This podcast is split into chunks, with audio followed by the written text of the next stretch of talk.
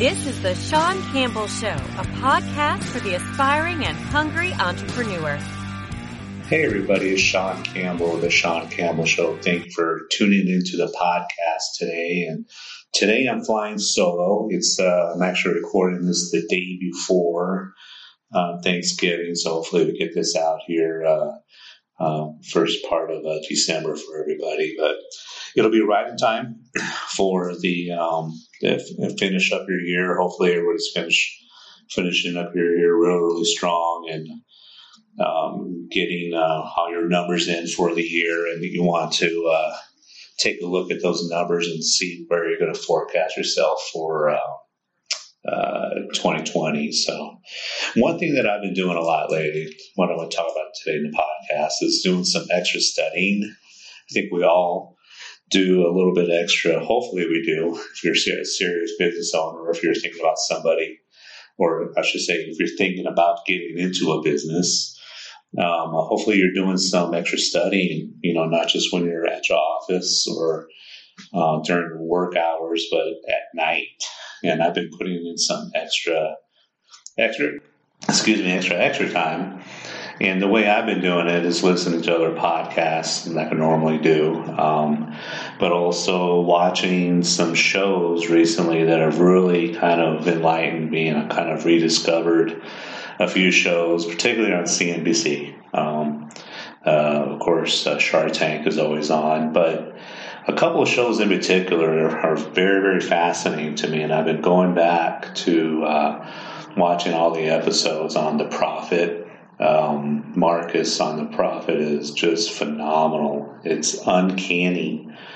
No matter what industry, what type of business it is, the knowledge that he has and how to turn this or turn a business around is unbelievable. And then the other show I've been watching a lot lately, it's only on its fourth episode, and it's on, um, ironically, this evening, um, is uh, Alex Rodriguez's show, Back in the Game those two shows, what I've gotten the most out of them, um, Marcus uh, on the Profit is just absolutely phenomenal as far as when it comes to the numbers. And I think um, when I say the numbers, primarily your financials, if you have an inventory, you know, um, um, how to manage your inventory, um, anything and everything that has to do with your numbers, obviously the finances and your cost of goods and um, how much inventory is sitting there stagnant and what you liquidate, for example, to get some cash flow in immediately or whatnot. Highly recommend that if you uh, go back and watch a few of the episodes. If you have any type of an inventory based type of business and you're kind of stuck and you have a garage full of you know merchandise that you can't push or uh, you can't sell watch a few of these episodes where he has um, some assistance for some uh, businesses. If you don't know this guy's background, check it out. Google this guy. He's only worth $900 million. So I think there's a lot of us out there that can probably learn from him and kind of wish this guy would step in the door right now and kind of look at my business and see what's going on. So definitely that one. Um, and, and, and A-Rod, um, more of the motivational side. Um, so far, you know, he's assisted Evander Holyfield, four-time heavyweight world champion of the world, who earned over two hundred million dollars in his career, and is pretty much in was in desperate, you know, need of uh, A Rod's assistance. Ryan Lochte, the, the um, uh, Olympian who kind of screwed up big time in Rio. Um, him and his wife had no idea how much money they had in their account.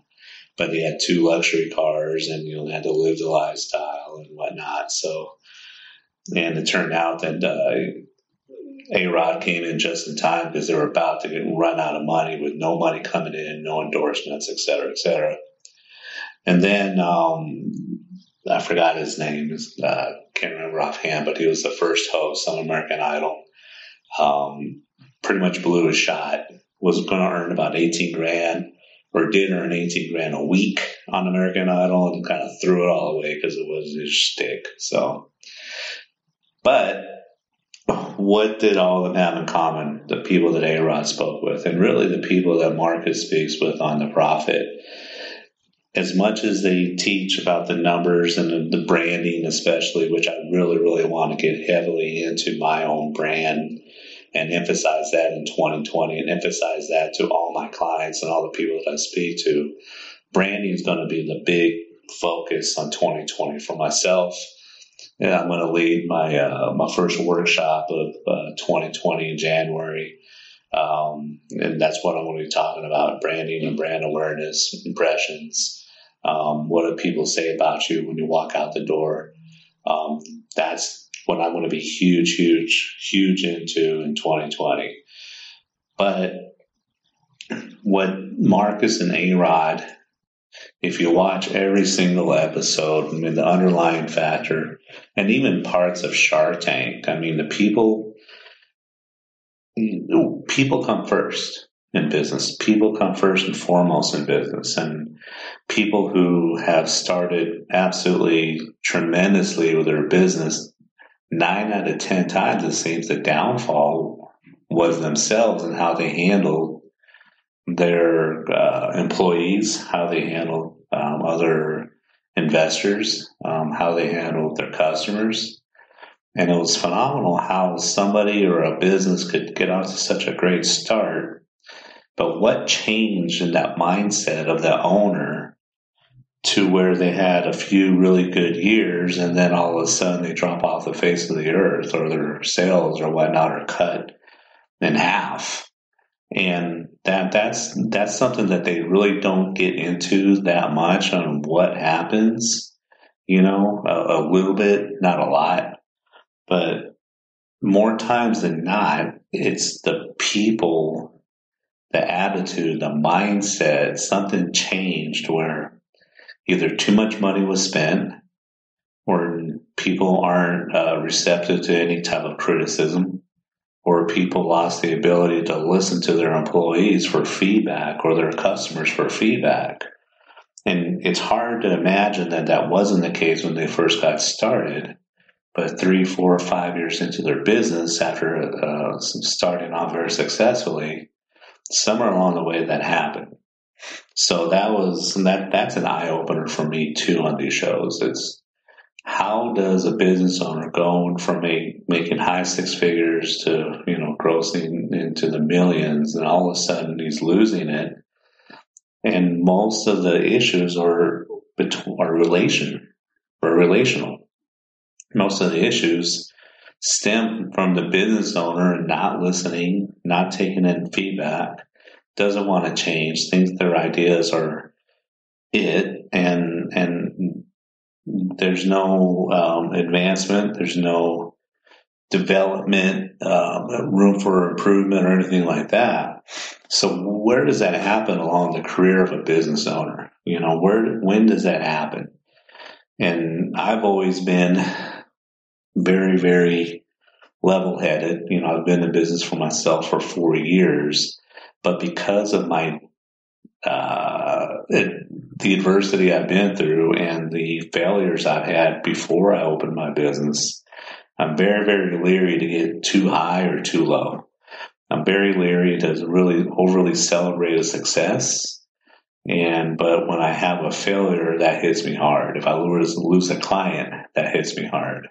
If I were to earn a new client, it's fine. I expect that, but I don't go out and celebrate and do the hokey pokey and put a put my right foot in, left foot out, or whatever that is. So why does that happen to some business owners? For me, it, it hopefully it would never happen because I've been through that adversity and I've had the failures. And once I reach a point um, where I've gotten a little bit overconfident, cocky, that's when I've hit my lowest of lows, you know, soon after that. So I did that as an employee for corporations. I'm not going to do that as a business owner for myself. There's no way.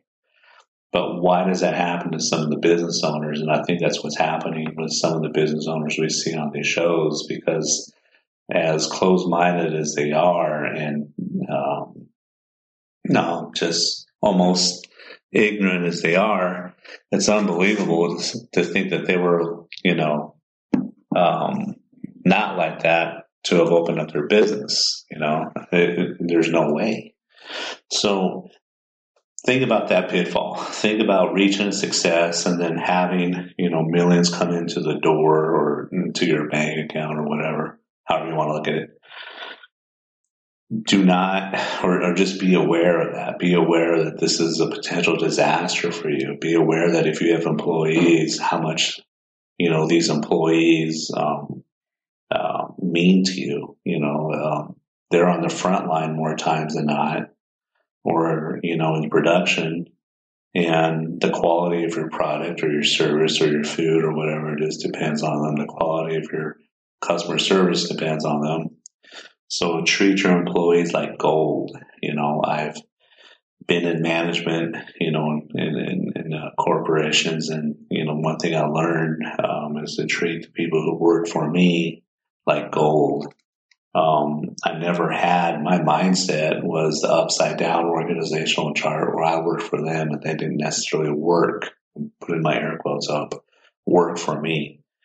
I worked to for their goals as much as my own goals. So, and I could bring in a lot of people to attest to that, you know. Um, but that's one thing for your own business, whether you work for yourself or if you have employees or, you know, always kind of keep that, that, um, keep that in the forefront of your mind that your success can be taken away like that. So watch some of these shows, you know, um, watch some of these shows and binge watch them instead of binge watching other stuff or, you know, um, and really pay attention to the human aspect, the relational aspect of being a business owner and how much that means not only um, for um, employees, but between customers, strategic alliances.